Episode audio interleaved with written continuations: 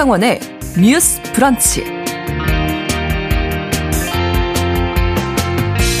안녕하십니까. 아나운서 신성원입니다. 단돈 천 원이면 거의 모든 생필품을 구매할 수 있어 큰 성장을 거듭한 다이소의 노동자들이 어제 국회에서 기자회견을 가졌습니다. 다이소의 취업 규칙을 보면 사상이 온건한 자를 고용하고 회사의 허가 없이 집회, 연설, 문서 배포를 하면 징계할 수 있다 이런 내용이 담겨 있다는데요. 그러니까 단체 활동을 어렵게 하는 내용들이죠. 더불어서 업무의 특성상 상품을 운반하고 정리하고 몸을 쓰다 보니까 근골격계 질환 관련 산재 신청이 크게 늘었다고 합니다. 하지만 사측의 개선을 요구하기도 어려운 분위기라고 하는데요.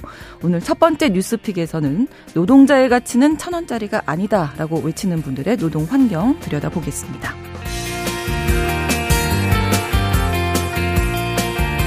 지난 4월 20일은 스토킹 처벌법이 제정된 지 2주년이 되는 날이었습니다. 서해진의 범죄연구소에서는 지난주에 이어서 오늘도 스토킹 범죄에 대해서 다룹니다.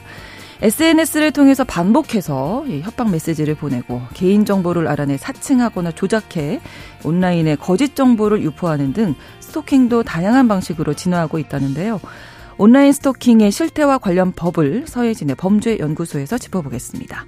4월 25일 화요일 신성원의 뉴스 브런치 문을 열겠습니다.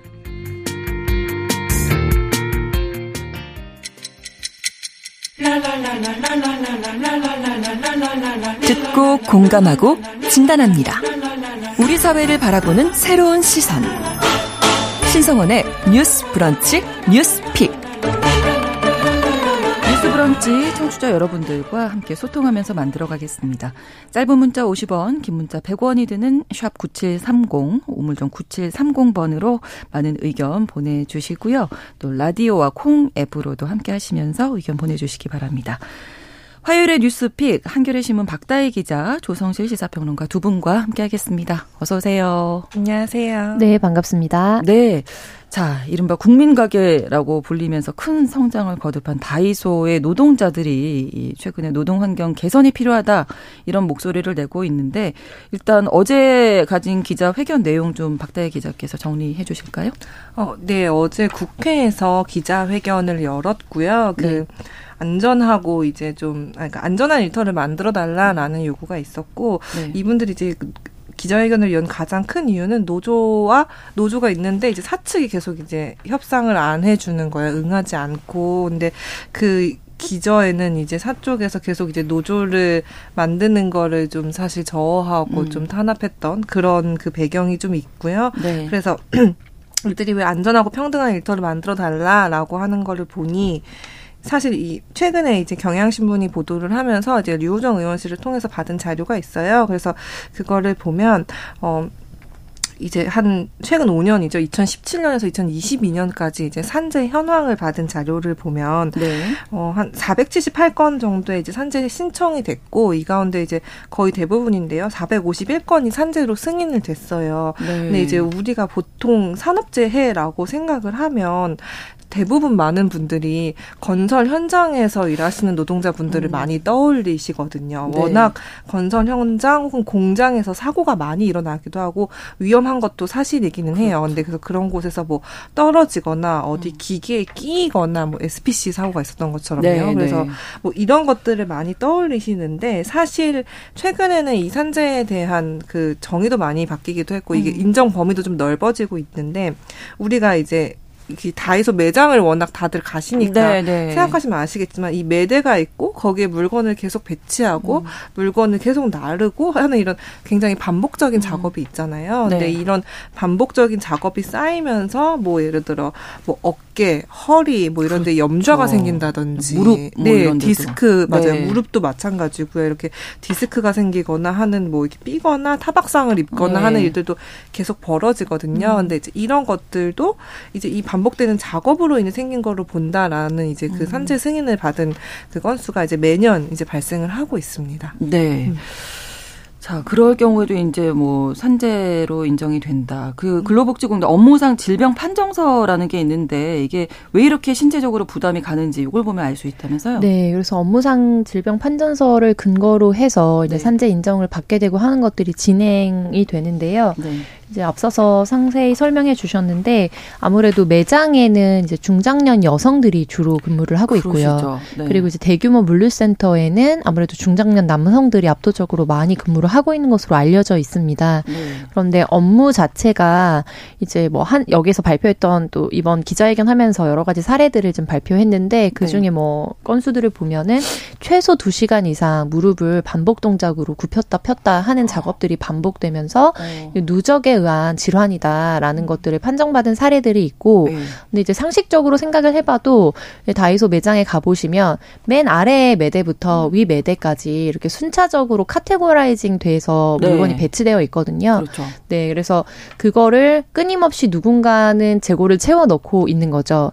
그래서 매장마다 조금 차이가 있지만 가서 보시면 주로 앞에서 이제 이른바 캐셔라고 불리는 음. 역할을 해주시는 이제 점원분들이 계시는가 하면 네. 또 교대 로 이제 중간중간 계속 점원분들이 돌아다니시거든요. 그래서 호출을 하면은 물건을 재고를 확인하고 넣다가 또 이제 호출에 응해서 답변을 해주시는 방식으로 업무가 진행되기 때문에 이제 매장에서는 뭐 디스크 질환이라든지 이런 경우들이 많이 일어나고요. 네. 그리고 이제 물류센터에서 위험하게 상하차를 한다라는 네. 것도 문제 제기가 이제 들어갔는데 본래는 한 대씩 이제 움직여야 되는데 네. 어떤 경우에는 몇 대를 연달아서 뒤에서 밀면서 힘으로 앞에 있는 차를 그러면은 한 번에 이제 그 작업 시간이 줄어들잖아요. 아. 네, 뭐 수대를 한꺼번에 미, 미는 그런데 막상 작업자 입장에서는 시야가 확보되지 않기 때문에 네. 그런 경우에 사고가 나죠. 그래서 그렇죠. 예전에 네 평택이었던 음. 것 같아요. 평택 노동자분 그땐 바람 때문이었는데 음. 제대로 이렇게 결착을 안 해놨. 있었던 것이 넘어지면서 청년 노동자가 사망을 했던 사고가 있었어요.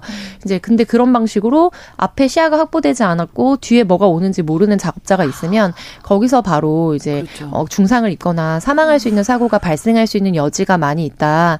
그래서 이런 부분들과 관련해서 업무상 질병 판정서 관련된 이제 언급들이 있었습니다. 네. 근데 이제 2017년부터 2022년도까지 산재 처리 현황 자료가 이제 유호정 원씨를 통해서 발표가 됐는데 네. 이제 초기에는 사측에서 신고를 한 거죠. 네. 근데 최근 들어서 최근 1, 2년 당사자가 직접 신고할 수 있는 방향으로 아. 이제 바뀌면서 네. 이제 좀 건수도 상대적으로 늘어났고요. 그리고 이제 이 안에서 근무하시는 분들이 지금 요구하고 있는 것이 이제 노조를 결성하고 음. 이제 헌법에 근거한 합법적인 노동쟁이 등을 할 수 있도록 해달라. 그리고 면담을 할 수, 교섭을 할 수 있게 해달라라는 네. 요구를 하고 계신데 이제 보시면은 사고가 좀 압도적으로 수가 많거든요. 산재 처리 현황에. 음. 그런데 최근 들어서 이제 산업재해 범주, 인정 범주가 늘어나면서 이제 생각해 보면은 사고보다도 매장에서는 질병으로 인한 이제 산재가 더 많을 것처럼 보이잖아요. 그래서 이제 그런 어, 이런 상식적인 인식과 현재 보여지는 데이터 사이의 차이도 네. 사실은 질병을 앓고 계시는데 이제 신고를 못 하셨거나 혹은 이런 어려운 재계약의 문제라든지 이런 것들 때문에 음. 개인적으로 그냥 치료를 받으면서 감수하시는 분들이 많은 게 아닐까라는 합리적인 좀 추정이 되기는 하더라고요. 네. 그래서 이런 부분들에 있어서 종합적인 문제 제기가 된 상황입니다. 네. 그러니까 일을 하다가 치료 질환에 걸리게 되는 건데 아까 뭐 잠깐 삐는 거 뭐 그런 네. 염좌라고 하잖아요. 그런 디스크도 것도 있고요. 네, 네. 뭐 반복해서 하다 보면 이게 더 심각해지는 거니까 음. 뭔가 적극적으로 좀 업무 환경 개선을 위해서 음. 사측에서 노력을 해주셔야 될 텐데 뭐 휴가를 준다든지요. 뭐 네, 이런 휴게 있나? 시간을 뭔가 확보를 한다든지 네. 네. 등등 업무의 강도나 이런 부분에 대해서 인력을 더 배치한다든지 네, 네. 이런 개선을 요구할 수밖에 없는 상황인 거죠. 네, 이게 소통이 원활하게 진행이 안 되는 거죠. 그러니까. 네, 그렇습니다. 이게 말씀하신 대로 아직 그 특히 다이소를 가면 네. 매장에 있는 분들은 대부분 약간 중년 여성 노동자 네, 네. 분들이시거든요. 그리고 이 중년 여성이 하는 일이 위험한 게 뭐 있어? 약간 이런 인식이 사실 음. 좀 아직은 많이 사회에도 퍼져 있는 게 사실이고 나아지고는 있지만 여전히 좀 부족하긴 하거든요. 네. 근데 사실 이거를 사실 말씀하신 대로 사고를 줄이고 질병을 줄이려면 회사 쪽에서 적극적으로 이제 안전 조치를 마련을 한다거나 네. 직원을 더 많이 배치해서 이 부담을 덜어준다거나 이렇게 해야 되는데 지금 다이소에서는 그럴 수 있는 분위기가 아니라고 해요. 음. 실제로 여기 이제 계약직 직원으로 근무하셨던 한 분의 말씀을 들어보면 여기 팔 오금 쪽에 이제 염좌 진단을 받았고 네. 그래서 이제 치료를 위해 조금 쉰다라고 이제 말을 했더니 매장에서 이제 아무런 관리자가 얘기를 하지 않았대요. 그래서 뭐 뭐지 이러면서 이제 나흘 동안 계속 치료 못 받고 그냥 가서 일을 하신 거예요. 근데 네. 도저히 안 되겠어 가지고 근로감독관에 신고를 하셨대요.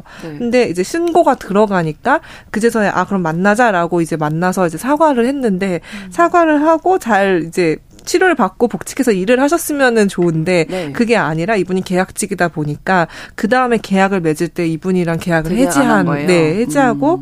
이분은 지금은 이제 다른 매장에서 그러니까 다른 곳에서 일을 하고 계시다고 하더라고요. 그래서 네. 이렇게 그 질병이 들거나 사고를 입는 직원이 나와도 적극적으로 좀 대처를 안 하고 있는 그런 분위기. 그래서 이쪽 그 어떤 직원분의 말은 그냥 다치고 피가 나도 뭐 심하지만 않으면 그냥 약 바르고 계속 일을 한다. 그냥 출근해서 마사지 크림 바르고 또 일하고 약간 이제 이런 정도로 대처를 하고 있는 거예요. 그래서 그러니까 네. 일단은 노동자가 내가 아픕니다라고 말을 할 수 있는 분위기가 아닌데, 네. 네, 뭐 이제 회사 쪽에서는 뭐 이렇게 설명을 합니다. 이제 회사에서는 아 우리도 뭐 매장에서는 월 1회 정도 안전 교육을 하고 뭐 이런 시설물이 안전한지 도 점검을 하고 그다음에 뭐 매년 2회 정도 위험성 평가를 하고 있다. 근데 이 위험성 평가를 하면서 뭐 직원이 직접 이제 위험을 파악할 수 있도록 하고 있다라고 뭐 설명을 했고요. 그다음에 뭐 매장 뭐 본사에서도 매장에 네. 나와서 안전 점검을 해서 이제 유해 위험 요소를 파악하고 있고 네. 뭐 개선하고 있다. 그리고 아까 말씀 주신 이제 물류센터에서도 이제 온라인으로 이제 하면 요즘은 물류센터에서 워낙 이걸 배달을 하다 보니까요. 네. 뭐 물류센터에서도 이제 근골격계 질환을 좀 예방하기 위해 서 이제 네. 매일 아침마다 이렇게 뭐 체조를 한다. 그리고 근데 아마 공장에서 다 사실 체조하고 시작하긴 하거든요. 네. 근데 그리고 이제 뭐 상품 박스 같은 거는 이제 중량을 제한해서 좀 이렇게 좀 부담을 덜도록 하고 있다라고 이제 설명은 하고 있어요. 회사 쪽에서도. 네. 근데 이게 실제로 사실 지금 노동자분들에게 가닿지는 않는 그런 상황인 음. 것 같습니다. 네. 그러니까 계속 이렇게 내가 알아서 뭐 연고를 바르거나 이렇게 네. 하면서 그냥 네. 할 수밖에 없는 다닐 수밖에 산재에 없는. 대해서는 뭐라고 하던 거예요 사측에서 산재에 대해서는 이제 뭐 이렇게 뭐 늘어난 거에 대해서는 좀 유감이지만 우리도 이렇게 충분한 조치를 하고 있다 하고 이 정도인 것 같아요. 아, 네. 이 정도로. 네. 재계약 관련해서는 네. 이제 그 어떤 예를 들면 휴가를 요구한다든지 네, 노조를 결성하려고 했던 분 그 사유로 인해서 재계약이 이제 파기된 그러니까 진행되지 않은 것은 아니다. 별도의 사유가 있었다라는 것이 사실 사측의 입장이고요. 앞서 말씀드렸던 이제 물류센터에서 관련해서 한 대만 차를 묻는 게 아니라 여러 개를 한꺼번에 민다든지 이런 거는 음. 현행 법령 위반은 아니고 예외적인 사 사안에 있어서 이제 두 대 이상을 밀 수 있도록 하는 그런 근거가 있기 때문에 그런 종합적인 판단 하에서 이루어지고 있고 각별히 주의를 하고 있다라는 입장을 좀 전하고 있어요. 근데 이번에 이제 다이소 이 노조 건이 좀 더 많이 이슈가 됐던 것은 아무래도 이전에 이 관련해서 취업 규칙이나 이런 데서 헌법 위의 취업 규칙이라는 방식으로 이제 비판을 받았던 강행적인 어떤 규정들 그리고 국민의 법감정이나 현재 의식 우리 국민 의식에 이제 맞아, 맞지 않는 부분들이 있었기 때문에 좀 더 많은 국민들이 이 사안이 어떻게 됐는지 관심을 갖고 좀 뉴스를 보셨던 음. 것 같아요. 그리고 그, 이 박정보 회장이 자신의 자서전격인 도서에서 밝혔던 바에 의하면 네. 어, 이 창업을 했던 것이 45인데 그 전 회사에서 생산 책임자로 한 16년간 일을 하다가 근데 그 굉장히 이제 인정을 많이 받고 승진하던 중에 노조 파업 책임이 이 그 당시에 관리자였던 이 박정부 회장에게 돌아오면서 사직서를 제출해서 네. 이제 그 갑자기 이제 실직자가 된 상황에서 어렵게 다이소를 창업한 것으로 알려져 있거든요. 이것은 여러 인터뷰나 자서전에서도 나왔던 거고 그래서 이런 여러 가지 맥락이라든지 개인적 경험이 노조를 대하는 방식이나 관점에도 크게 영향을 미치고 있는 것이 아닐까라고 판단됩니다. 네. 그런 진짜. 우려가 있죠. 네. 그러니까요. 음. 그 앞서서 2938번으로 아까 오프닝에서 다이소 취업 규칙을 보면 사상이 온건한 자를 고용한다는 내용 듣고 뜨악했다. 음. 너무 놀라셨는 것 같고 저도 이제 음. 말씀을 드리면서 그랬는데 이 부분이 지금 노동인권 탄압을 규탄하는 어떤 기자회견이 어제 열린 건데요. 음. 단체 활동을 아예 네. 어, 예. 사전에 차단하겠다. 음. 이런 걸로 보이죠. 네, 그 저도 사실 깜짝 놀랐어요. 이게 2017년에도 다이소가 한번 문제가 된 적이 있어요. 네. 근데 그때는 왜 문제가 됐냐면 그 절대 복종 각서라는 거를 말만 들어도 되게 놀라우시죠. 절대 복종. 뭐 그런 이행 각서 같은 거를 네, 네. 그런 거를 했다고요. 근데 그게 무슨 내용인지 보니까 네.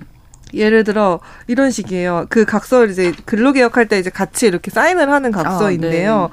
상사의 업무상 지시 명령에 절대 복종하겠다. 전출, 전보, 전환, 대기 발령에 절대 복종하겠다.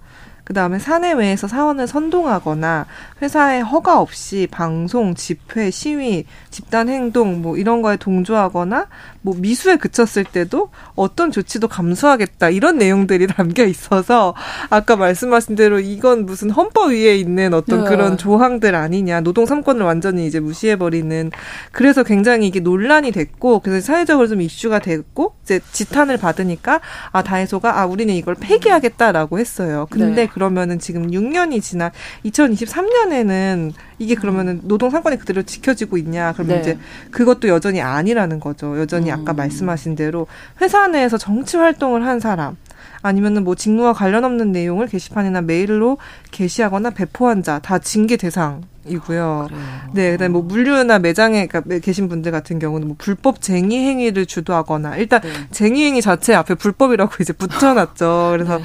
여기에 참여한 자도 다 징계를 하겠다. 음. 그리고 이제 그 아까 말씀하신 대로 온거 사상이 온건하고 신분이 확실한 자. 사상이 온건하다는 거에 그 뜻이 무엇인지는 설명돼 있지 않지만 네. 저희가 능히 짐작이 가능하죠. 그래서 음. 이런 노 말씀하신 대로 그 회장의 어떤 그 배경이 있다 보니까 노조 활동에 대한 강력한 어떤 알레르기를 지니고 있는 것처럼 그럼. 보이긴 네. 하지만 이거는 우리가 되게 오랜 역사적 맥락 속에서 쌓아 올려왔던 노동권을 완전히 사실 위배해 버리는 내용이라서 음. 충분히 문제가 되는 거고 개선이 필요한 지점이고요. 네. 사실 제가 작년에 창원이나 이런 지역 공장에서 좀 일했던 분들 얘기를 들어본 적이 있었는데 네. 사실 거기서도 면접 때 시민단체 활동한 경력이 있냐고 막 이렇게 물어보고 한대요, 아직도. 아. 그러니까 이게 약간 서울에서 좀 좋은 대기업 같은 경우에는 어쨌든 면접에서 명시적으로는 그런 걸 못 물어보는 어떤 문화가 장착이 되긴 했는데 음. 이런 약간 뭐 중견기업, 중소기업 혹은 네. 어떤 이 지역의 어떤 기업들에는 여전히 면접 음. 과정에 좀 이런 질문들이 있나 좀 싶기도 하더라고요. 네. 네.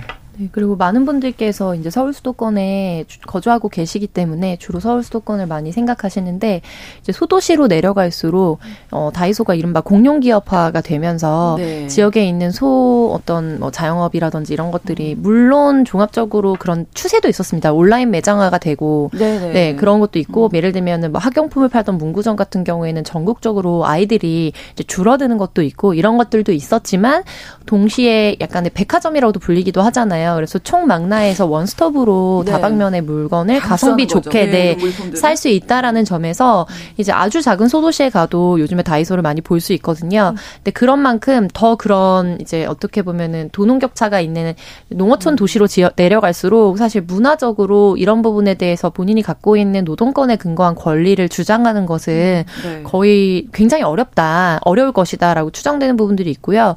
왜냐하면 이 일자리를 그만두면 어쨌든 생계를 계속해서 지속해야 하기 그러니까요. 때문에 본인이 일할 수 있는 대체의 일자리가 있어야 하는데 음. 그런 부분에서 중년 여성이라는 점도 있고 중년 남성분들도 물론 계시지만 음. 그리고 대체할 수 있는 일자리 자체가 티오가 너무 적어서 음. 이런 부분에서 많이 감수를 하고 계속해서 그냥 음. 일을 할 수밖에 없는 네. 그런 사회적 환경도 이 문제와 함께 맞물려서 지금 돌아가고 있는 것 같습니다. 네, 또 임금 체불 문제도 있었다고요. 네, 임금체불 관련해서도 이제 최근 몇 년간 임금체불 관련된 이야기들이 계속 있었다라는 네. 것도 이제 문제 제기를 했는데요. 2007년 이후 아성 다이소 노동관계법 위반 현황이라는 자료를 이제 유호정원실에서 발표를 했는데 네. 어, 2010년부터 22년까지니까 13년간 정도고요. 이때 임금 퇴직금 체불 사건으로 한 20, 24건 정도가 적발이 네. 됐는데 인정 금액이 약 3억 5천만 원 정도에 달한 것으로 이제 발표가 되었습니다. 네. 근데 다만 이와 관련해서 다이소 관계자는 이제 노동관계법 위반이 발생한 것은 매우 유감이다. 회사가 더 노력하겠다. 근데 다만 임금 체납도 이제 정말로 본인이 정해진 정규 시간 내에 이제 일했던 것을 지급하지 않아서 발생하는 임금 체납이 있고 또 어떤 부분에서는 서로 간에 이제 추가적으로 일했던 것을 인정할 것이냐에 이제 해석의 여지를 두고 쟁의가 발생, 이렇게 분쟁이 발생하는 부분들이 있잖아요. 네. 근데 그런 부분에 있어서 체납됐던 금액들이기 때문에 이제 이와 관련 관련해서 전면적으로 뭐 퇴직금을 지급하지 않는다든지 혹은 이제 정확하게 임금을 이제 주지 않는다라는 방식의 문제는 아니었다라고 네. 이제 답변을 한 상황입니다. 네. 청취자 박미영 님이 다이소 저도 갈 때마다 사람이 많은데 음. 매대 사이에 좁고 높은 곳에 음. 쌓여 있는 제품도 많아서 음, 맞아요. 네. 물건 진열하시는 분들이 사다리에 올라서 있는 걸 보면 불안해 보였다고. 음. 하셨고 어 1443번으로 저도 다른 곳이지만 노동 환경 개선 요구하다가 권고사직 당했습니다. 아. 이런 음. 의견도 주셨거든요. 아무튼 이 얘기 들어보니까 노동 환경 개선도 잘 안 이루어지고 네. 단체 활동도 좀안 네. 했으면 좋겠고 네. 그렇죠. 임금 체불도 있고 음. 뭐 이런 문제들이 음. 있네요. 네. 그래서 이제 노동부가 법령 위반 여부를 심사해야 한다. 예. 그리고 이제 근로감독에 적극적으로 나서야 된다. 마지막으로 이제 오는 9월 우리가 또 이제 국감이 있잖아요. 그래서 네, 네. 국정감사에서 아무래도 이 사안이 국민적 관심을 많이 받고 굉장히 상징적인 사안인 만큼 박정부 회장을 국감의 증인으로 이제 부르겠다라는 것이 의원 사무실의 입장입니다. 네. 음.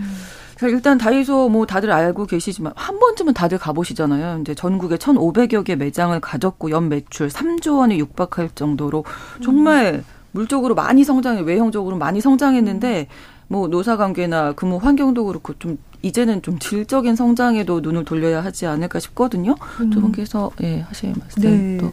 맞습니다. 제가 그 아성 다이소를 찾아보니까 만들어진 지 한 30년이 지났더라고요. 근데 보니까 노조가 처음 결성된 게 올해 1월이에요. 아. 그러니까 그동안 진짜 노조를 결성하지 못하게 막거나 압박을 아. 주거나 하다가 이제 비로소 지금 이제 올해 겨우겨우 탄생을 했는데 네. 이게 분명히 법 법률상 보장된 권리이고 법률상 이제 단체 행위를 할 수 있는데도 불구하고 사실상 지금도 이 노조가 어떤 현장 활동을 하는 게 어떤 그 사측의 어떤 뭐 눈치 주기나 어떤 압박으로 쉽지는 않다고 음. 해요. 그래서 이제 사실 회사라는 거는 노동자들이 행복해야 잘 굴러가는 거잖아요. 네네. 그래서 이게 더 이상 그러니까 회사가 있고 그 안에 노조가 어떤 종속된 관계가 아니라 회사와 노조가 좀 평등한 관계로 좀 음. 얘기가 계속 대화가 지속될 수 있는 방향으로 바뀌어야 되는 거 아닌가. 그리고 말씀하신 대로 이제 류호정 의원이 만약에 이런 뭐 노동부의 이제 근로감독이나 이런 게 잘 이루어지지 않고 어떤 개선 사항이 없으면 국정감사 때 이제 증인으로 신청하겠다라고 네. 한 상황인데 좀 어쨌든 이번 계기로 좀 제대로 된 개선이 음. 있었으면 하는 그런 바람입니다. 네. 네, 생각해 보시면 최근 최근 10, 년간 굉장히 다이소 브랜드 자체가 좀 네. 세련되게 많이 네, 변했거든요. 음. 그리고 그 전만 하면 하더라도 이제 매장 수도 지금보다는 훨씬 더 적었지만 매장별 격차가 굉장히 컸습니다. 네. 그래서 이제 시장이라든지 이런 한 군데에 정말 물건을 어디서 찾기 음. 어려울 정도로 막 흩어진 매장이 있는가 하면 또 이제 굉장히 상징적인 매장 같은 경우는 좀 세련되게 진행된 그런 격차들이 있었어요. 저 2010년경에 이제 제가 아이 낳기 전에 근무했던 컨설팅 네. 조사회사에서 이런 부분에 대해서 다이소의 음. 전반적인 브랜딩 컨설팅 작업을 했었거든요. 아, 네. 네. 근데 이제 그 당시에도 이제 사내 관계자분들 이제 만났을 때 이제 이런 분위기가 있다는 거는 이제 언론 보도나 이런 거 나오기 전에 이미 아, 좀 음. 들어서 이제 느꼈던 부분들이 있었는데 아, 이번에 네. 문제가 돼서 네, 네. 이제 그분들이 이제 얘기하셨던 것들이 사실 이제 연장선상에 있었구나라는 음. 생각을 했었고 근데 다만 이 얘기를 하는 거는 지난 10년간 급격하게 굉장히 시대 정신에 맞는 방향으로 브랜드가 브랜딩 됐거든요. 음. 그거에 걸맞게 여기 그렇죠. 사내 문화라든지 조직 문화 그리고 사내 규칙이나 이런 것들도 네네. 네. 선도적인 기업으로서 정말 발돋움할 필요가 있다. 그리고 이것이 뭐 노동쟁이나 이런 노동 관련된 삼건이 불법적이거나 이제 강성인 사람들이 하는 것이 아니라 네네. 네. 헌법상 규정된 자신의 권리를 음. 사측과 아무래도 이제 상대적 약자이기 때문에 상대적으로 대등한 테이블 위에 올라가서 같이 논의할 수 있기 위해서 노조라는 것이 필요하다는 것에 대해서 음. 전면적인 인식 전환이 좀 필요한 상황이다라는 것을 주지하셨으면 좋겠습니다. 좋습니다. 네. 청취자 여러분들도 그런 의견 많이 보내주고 계세요. 김진경님, 취업 규칙이 시대착오적이에요. 어느 음. 기업이나 취업 규칙이 노동자의 노동권 음. 이전에 인권을 좀 생각했으면 음. 좋겠다. 이렇게 지적을 해주셨고요. 2781번으로 노조나 사측이나 서로 대화하려는 자세가 중요합니다.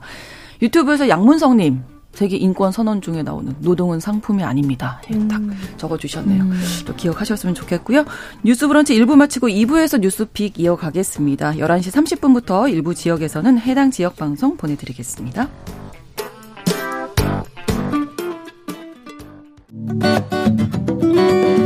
여러분은 지금 KBS 1라디오 신성원의 뉴스 브런치를 함께하고 계십니다. 뉴스 브런치 두 번째 뉴스픽으로 넘어가겠습니다. 어제 교육부에서 중장기 교원 수급 계획을 발표했는데 신규 교사 선발을 최대로 줄이겠다 이렇게 발표했어요. 네, 네 이거 네.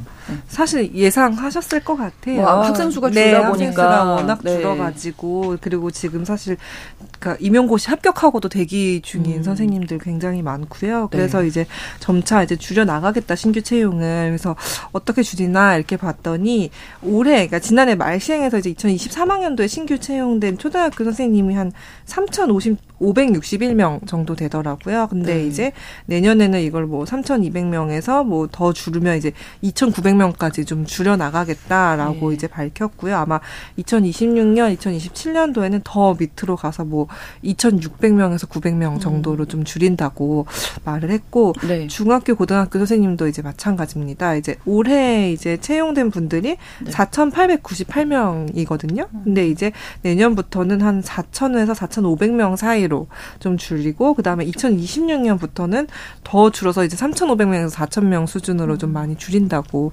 그렇게 밝혔습니다. 선생님 한 명당 아이 한 20, 네 다섯 명 뭐 이 정도 네, 받게 네. 되나요? 네, 그렇게 네, 되면 아마 더 줄어들 거예요. 그러, 그래서 2023년도에는 학급당 학생 수가 한 21명 정도 예상되고요. 네. 그리고 2027년 기준으로는 15명 정도인데 음, 이제 음. 교사 1인당으로 보면은 담임 선생님도 계시고 뭐 다른 선생님도 그렇죠, 계시기 그렇죠. 때문에 네, 현뭐 2023년 예상이 15.4명 그리고 음. 2027년이 12.4명입니다. 그래서 예. OECD 기준이 한 20명 정도거든요. 아. 그거에 근거해서 이제 감축을 하겠다라는 발표안이었습니다. 네. 그리고 농 농촌 신도시 간의 교육 격차 줄이기 위한 방안도 함께 발표가 됐죠. 네, 네. 이제 아무래도 농촌 같은 경우에는 더 급격하게 줄기 때문에 학령을 이제 뭐 폐기하고 네. 두 학년을 한 반으로 묶는다든지 아. 혹은 본인 전공이나 경험이 없는 선생님이 그 과목을 그냥 맡아서 교사를 담당한다든지 이런 문제들이 있었어요. 네. 그런데 역으로 지금 신도시 지역에는 이제 학교가 너무 적게 만들어지면서 음, 과밀, 네, 과밀 문제가 좀 있습니다. 그래서 25명을 넘어가게 되면 보면은 아. 이제 과밀로 보게 되는데 네. 그런 부분에서 또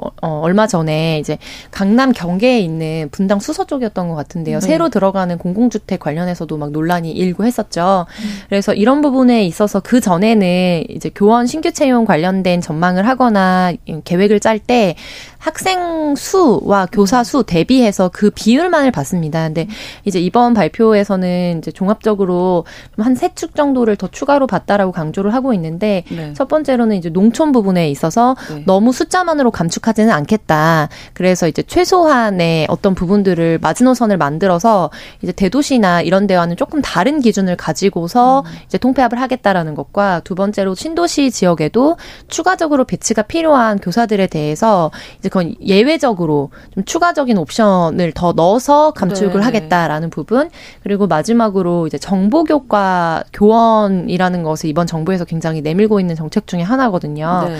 그래서 이제 각 학교별로 기존의 학생들이 들었던 정보 교과 시수도 늘리고 뭐 음. 초중고 모두 다요. 그리고 학교마다 교원 그 정보 교과 선생님이 배치될 수 있도록 그 교원 수 자체를 전체적으로 늘리겠다라는 방향도 함께 발표가 됐습니다. 네, 그 전체적으로 학령 사망 인구가 줄어드는 게 지금 이제 원인이 되겠네요. 네, 음. 맞습니다. 약간 저도 격세지감을 느끼게 되는데 몇명 있는 반 다니셨어요? 저는 오전 오후 반. 너무 옛날 어, 사람인가요? 너무 너무 그 사이가 오전 오후 반인데 거의 70명 가까이. 저 키가 커서 그러셨구나. 맨 뒤에 있어서 선생님 네. 말씀 거의 못 들었던 어, 기억이. 저는 40명. 40명. 40명? 네. 아.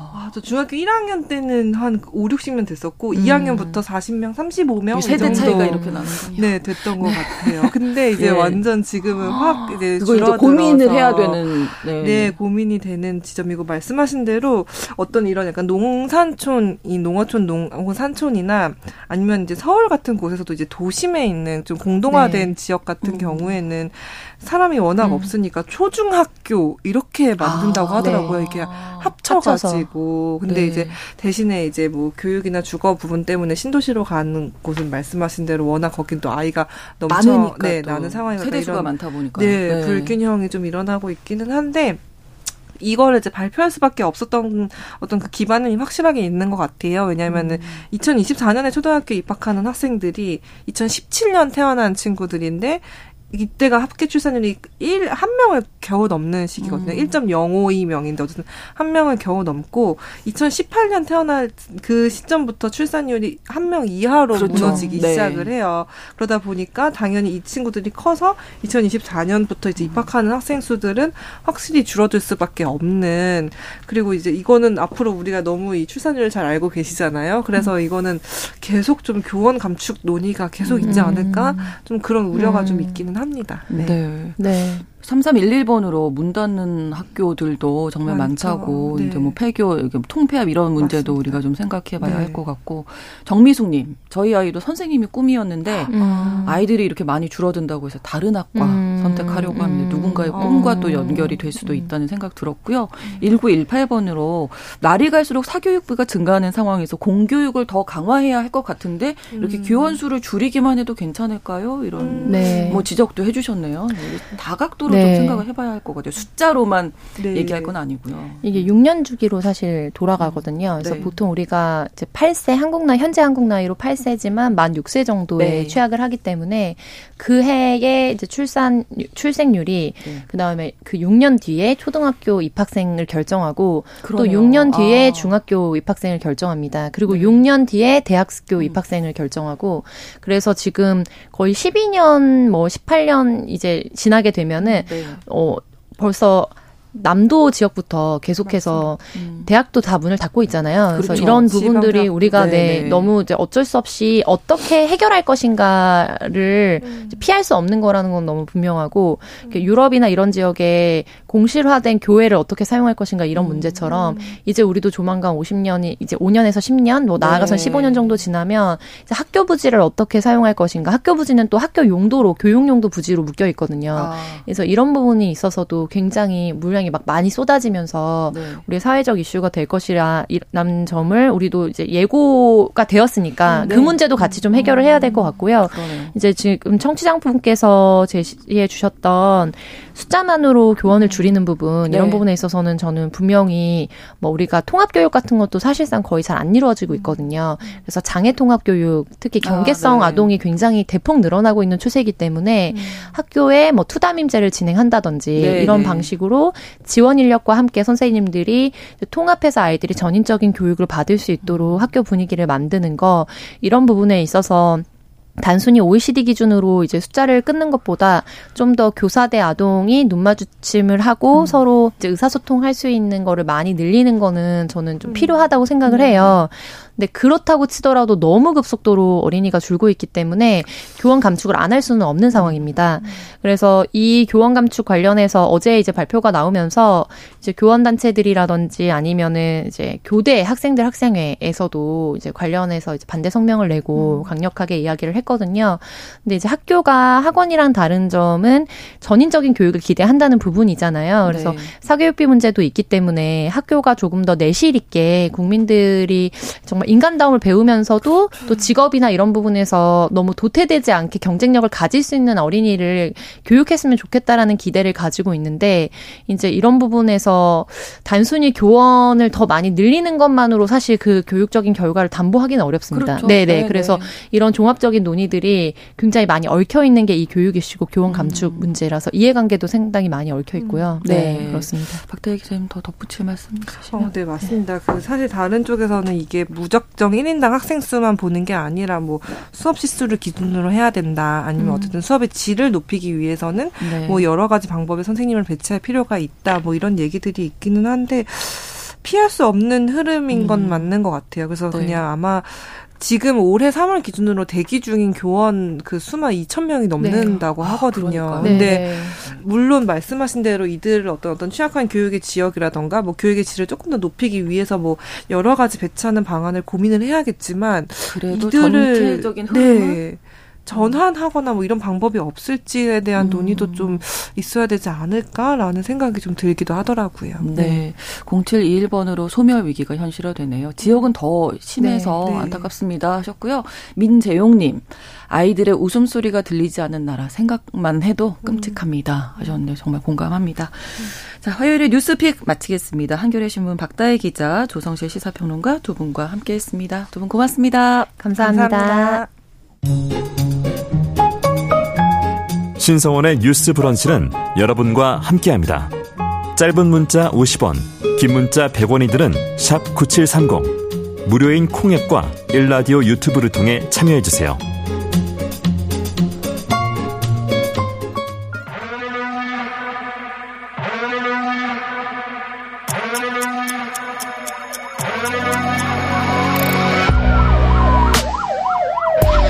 범죄를 통해 우리 사회의 이면을 살펴본다.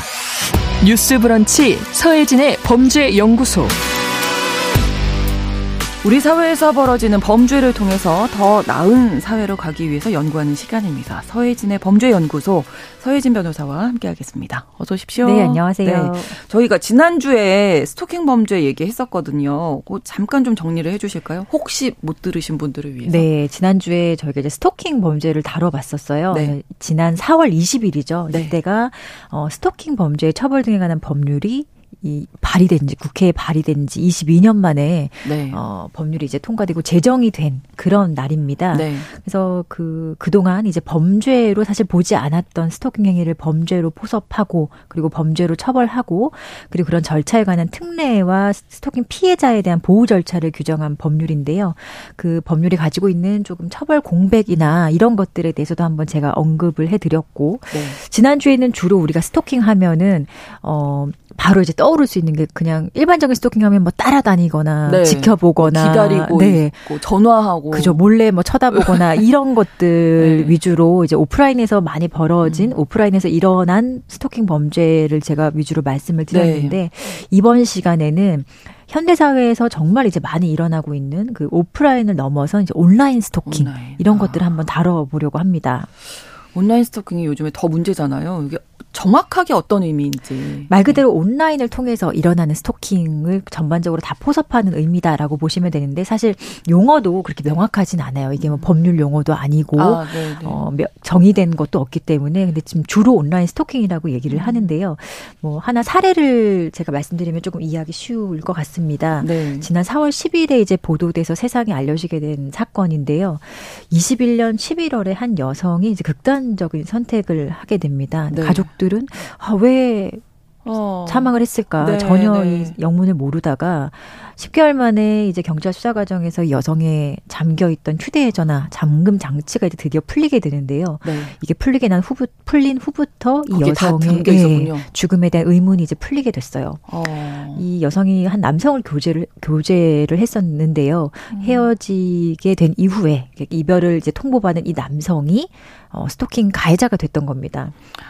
이 가해자가 이제 지독하게 이 여성을 협박하고 스토킹을 해서 결국에 이 여성이 어, 극단적 선택에까지 이르게 된 것이었는데요. 네. 주로 이런 식의 어떤 협박과 스토킹을 이어갔어요. 뭐 불법 촬영물이 있다. 당신을 아. 찍어놓은 촬영물이 있는데 네. 이걸 당신의 가족과 지인들에게 다 퍼뜨리겠다. 아. 이런 식으로 계속 협박을 했어요. 그리고 내가 불법 촬영물 담, 담긴 편지를 썼다. 그러면서 편지 봉투에다가 막 여러 가지 편지를 써놓고 이걸 곧 당신들의 어떤 지인들에게 음. 보내겠다라고 해놓고 편지 봉투를 수십 개가 쌓여 있는 그런 사진을 찍어서 네. 뭐 카카오톡이나 이런 SNS를 통해서 이 여성에게 계속 보냈던 거예요. 아. 근데 여성은 불법 촬영물이 있을 거라고 생각을 하고 네. 당연히 얼마나 두려웠겠어요. 그럼요. 이게 하루 네. 이틀 만에 그런 협박이 아니었거든요. 네. 그리고 이제 결, 결정적으로 이 가해자의 여동생, 이 남성의 여동생 으 로부터 발신된 문자 메시지를 하나 받게 되거든요. 네. 그 문자 메시지는 내용은 오빠가 자살 시도를 해서 지금 많이 다쳤다. 네. 이런 문자였습니다. 이 여성은 어, 그 가해자가 죽었구나. 나 때문에. 네, 나 때문에 혹시 죽은 거 아닐까? 라는 생각을 한 거예요. 그래서 이 문자가 사실상 이 여성이 극단적 선택을 에 이르게 한 결정적인 그런 문제였어요. 근데 알고 보니 이 네. 문자는 네. 그 가해자 여동생이 보낸 게 아니라 네. 가해자가 자신의 여동생을 사칭해서 보낸 거였어요. 그러니까 이것도 일종의 그 협박과 스토킹의 연장선이었던 거죠. 그래서 참 너무나 황당하고 안타까운 사건인데 네. 이 처음에는 사실 경찰이 이제 협박으로만 입건을 해서 이 사건을 음. 검찰로 보냈는데요. 네. 이후 이제 검찰에서 스토킹을 추가적으로 인지해서 보안 수사를 명했던 사건입니다. 그리고 수사 과정에서 가해자가 결국 이제 구속이 되어서 어 사건이 이제 진행된 그런 케이스입니다. 이 피해자가 얼마나 두려웠을까요? 그러니까요. 최초 피해 타임라인을 한번 보니까 네. 여성이 최초 피해를 입었던 날로부터 가해자가 구속된 그 날까지 거의 3년 6개월 아, 정도가 걸렸고요. 아, 피해 여성이 사망한 이후부터 1년 3개월 정도 후에 있었던 일이에요. 그러니까 사실상 사망한 이후에도 이 그 피해가 제대로 밝혀지지 않다가 한참 네. 뒤에 이 피해가 이제 어, 밝혀지게 된 거죠. 그러니까 이 온라인 스토킹, 온라인으로 벌어지는 무언가는 이게 나 혼자 아는 거잖아요. 그렇죠. 누구한테 그렇죠. 네. 내가 말하지 않는 이상은 맞아요. 저 혼자 정말 고통스러운 음. 시간을 보내게 될 수밖에 없을 것 같아요. 네. 네. 또 다른 사례가 있다고요? 어, 이 앞선 사례는 사실은 협박으로도 처벌받을 수 있는 거거든요. 그 네. 그 내용 자체가 너무나 네. 이제 협박이 짙기 때문에 그러니까요. 어, 그리고 이 협박으로 처벌받은과 동시에 지금 이제 현행 스토킹 처벌법상 금지되는 스토킹 행위로도 명확하게 정의가 되어 있는 그런 음. 행위예요. 그래서 비록 이게 온라인에서 스토킹이 일어났지만 네. 현행법상으로도 처벌이 가능한 그런 스토킹 범죄거든요. 근데 온라인을 통해서 일어나는 스토킹 행위 중에 사실상 네. 지금 대부분이 현행 스토킹 처벌법상으로는 처벌할 수 없는 그런 음. 유형이 되게 많습니다. 아. 어, 한 가지 사례를 말씀드릴게요. 이게 되게 무서운 사례인데 현실에서 정말 많이 일어나고 있어요. 아, 그래요? 네. 누군지도 모르는 사람이 예를 네. 들어 나의 SNS 계정을 여는 겁니다. 아. 예를 들어 정말 모르는 사람이 갑자기 우리 신성원 앵커라고 네. 하면서 나는 KBS에 있는 신성원 아나운서라고 어. 하면서 SNS에 계정을 제가 열어요. 그럼 해킹 당한 건가요? 어, 이럴 때면 꼭 해킹은 예, 아니에요. 해킹은 아니고 어떻게 어, 알아냈군요. 네. 비밀번호 같은 그렇죠. 거. 가지고 있는 사진이 있다든지 아. 뭐 이런 것들을 가지고 아. 어, 사칭하는 계정이 있어요. 예, 신성원 네, 아나운서인 것처럼 아. 행동할 수 있는 거죠. 아, 네, 네. 모르죠, 뭐. 온라인이니까. 그렇죠. 그리고 다른 사람 어 신성원 아나운서가 실제로 이제 지인 관계나 친밀한 음. 관계 있는 사람들하고 팔로우를 하고 네. 서로 메시지도 주고받고 이런 식의 그런 계정 사칭 행위 이런 것들이 사실 아. 비단 유명인이나 뭐 연예인 이런 사람들에게만 일어나는 게 아니라 네, 네. 일반 사람들에게도 정말 많이 일어나요. 그렇더라고요. 우리 일반적으로 뭐 학생들 아니면 예. 직장인들도 정말 많이 이런 피해를 호소하고 있거든요. 예. 그리고 또 더 이제 경우에 따라서는 뭐 어떤 특정한 사람의 남자친구인 척 행세하거나 또는 특정한 사람의 가족이나 뭐 아, 지인이거나 이런 사람으로 이제 행세하면서 네. 결국에는 그 사람 그 사람을 괴롭히려는 목적인 거죠. 아니면 다른 목적이 또 있을 수도 있고요. 음. 이런 식으로 계정 사칭하는 행위가 정말로 이 계정 사칭 피해를 호소하는 사람들이 정말 많은데 실제로 이거는 지금의 어떤 스토킹 처벌법상의 스토킹 행위가 아니, 아니라서 처벌이 안 됩니다. 그리고 다른 어떤 법으로도 다른 처벌... 범죄로도 사실 포섭하기 되게 어려운 게요. 예를 들어 아, 계정을 사칭하 예, 네, 사칭, 증거가 예, 증거도 없을 뿐만 아니라 계정 사칭하면서 뭔가 뭐 명예훼손을 했다, 모욕을 했다 음. 이러면 그런 걸로 처벌은 가능한데 아, 네. 실제로는 단순히 어떤 누군가를 사칭하는 것만으로는 우리가 음. 공무원을 어떤 자격을 사칭하는 거 외에는 우리가 아, 처벌하지 않거든요. 사기 아니에요, 사기? 금전적인 이익을 뭐 얻었어야 돼요. 사기가 인정이 되려면. 아, 근데 그래요? 아무런 이득이 없다. 아. 그냥 나는 이렇게 하고 싶다라고 하면은 사실상 지금은 어떻게 할 수가 없는 거예요. 아, 그렇군요. 애매하네요. 그러니까 너무 사람들이 황당한 거죠. 어, 근데 피해 보는데 피해자들은 정말 극심한 고통에 시달리게 그렇죠. 되는데 네. 아, 요 계정 사칭 왜냐하면 네. 그 사람은 나의 정보를 다 알고 있는 네, 거니까 네, 얼마나 그러니까. 무섭겠어요. 아, 또 어떤 게 있을까요? 이거는 정말로 제가 실제로 여러 사람들을 상담한 케이스인데 네. 어떤 공개된 자신의 블로그 게시판 같은 거 있죠. 블로그 네. 블로그나 뭐 아니면 다른 게시판이나 음. 홈페이지나 이런데 예를 들어 이런 겁니다. 뭐 오늘 4월 23일 KBS 앞에서 피해자 누구를 봤다. 음. 봤는데 뭐 무슨 옷을 입고 있었다. 이런 식으로 아. 스토킹 일지를 자기 블로그에다가 다 이렇게 게시를 하는 거예요. 근데 그게 뭐 아예 비공개 게시글도 아니고 누구나 와서 네. 볼수 있을 정도로 음. 어, 특정한 A를 대상으로 그 사람을 음. 봤던 것, 그 사람이 행동했던 것 이런 거를 다 기재를 해놓는 글을 게시를 하는 거예요. 이게 진짜 무서운데요? 그러다가 우연히 피해자가 그걸 보게 되는 거예요. 근데 그걸 아. 봤을 때 이제 피해자의 그 충격과 그렇죠. 공포심은 그렇죠. 사실 상상을 초월합니다. 누군가 나를 계속 지켜보고 있었다. 네. 근데 누군지도 모르는 거죠. 그렇죠. 네. 근데 이런 것도 사실상 현행 스토킹 처벌법상으로는 처벌이 어렵습니다. 왜냐하면 우리 스토킹 처벌법상에 보면 우편, 전화, 뭐 정보통신망을 이용해서 뭐 글이나 말이나 이런 것들을 피해자에게 도달시켜야 되거든요. 아. 게시, 단순히 글을 게시하는 것만으로는 네. 도달 행위가 아니기 때문에 이런 것들을 처벌할 수가 없는 거예요. 게시했다는 거는 누군가 보길 원하는 거 아닌가요? 도달할 수 있는 가능성도 그렇죠. 좀 네. 예. 근데 적극적인 어떤 도달에 대한 뭐 아, 행위가 없었기 없으니까. 때문에 예. 참 이 도달이라는 아, 말 한마디에 이렇게 달라지는 아, 겁니다. 예, 예. 그리고 또 이제 개인정보나 신상 유포성 글을 게시하는 음. 행위인데 인터넷 게시판에 어떤 특정한 사람들에 대한 뭐 사진을 올리고 이 사람에 대한 정보를만 껐습니다. 어느 음. 학교, 몇 학년이고, 어디에 살고, 그리고 이런 걸막 어, 글을 쓰면서 뭔가 성적 대화를 목적으로 하는 플랫폼에 이걸 막 유포해서 이 사람에게 어, 어 어떤 막 성적인 네, 대화, 네, 메시지가 네, 막 네. 오도록 하게 한다든지 네. 또는 막 뭐 금융기관에서 연락 오게 한다든지 뭐 이런 것도 되게 많아요. 그래서 이게 각 어, 제가 별로 좋아하는 말은 아니지만 네. 지인 능욕 범죄 이런 얘기 많이 하거든요. 그러니까 음. 말 그대로 정말 지인을 능욕한다는 의미를 가진 범죄인데 사실상 지인이 아닌 경우도 많은 거죠. 그렇죠. 이런 것들이. 예. 그러니까 말씀해주신 온라인 스토킹의 특징은 내가 아는 사람이 아니라 모르는 사람, 정말 일면식도 없는 사람이 가해자가 될 수 있다. 네. 그 보통 제가 저번 주에도 말씀을 한번 드렸지만 스토킹의 사실 대부분은 아는 사람에 의한 피해가 뭐 70%가 음. 넘는다 이렇게 이런 통계가 있는데요. 네. 사실 온라인에서 일어나는 이런 스토킹은 아는 사이가 아니더라도 친밀한 관계가 아니더라도 완벽하게 모르는 음. 타인에 의해서 일어날 수 있는 그런 특징을 가지고 있습니다. 그리고 또 하나의 특징은 이 그 시작이 스토킹의 시작이 피해자의 개인 정보, 신상에 대한 아. 획득 여기서 이제 벌어지는 건데요. 네. 이 개인정보에 대한 획득이 의도가 있을 수도 있는 것이고 또 아니면 우연한 기회에 음. 획득되게 된 경우도 되게 많아요. 너무 사실 너무나 다양한 가능성과 우연성이 결합된 아. 그런 현대사회의 대표적인 유형의 범죄라고 할 수 있는데요. 네.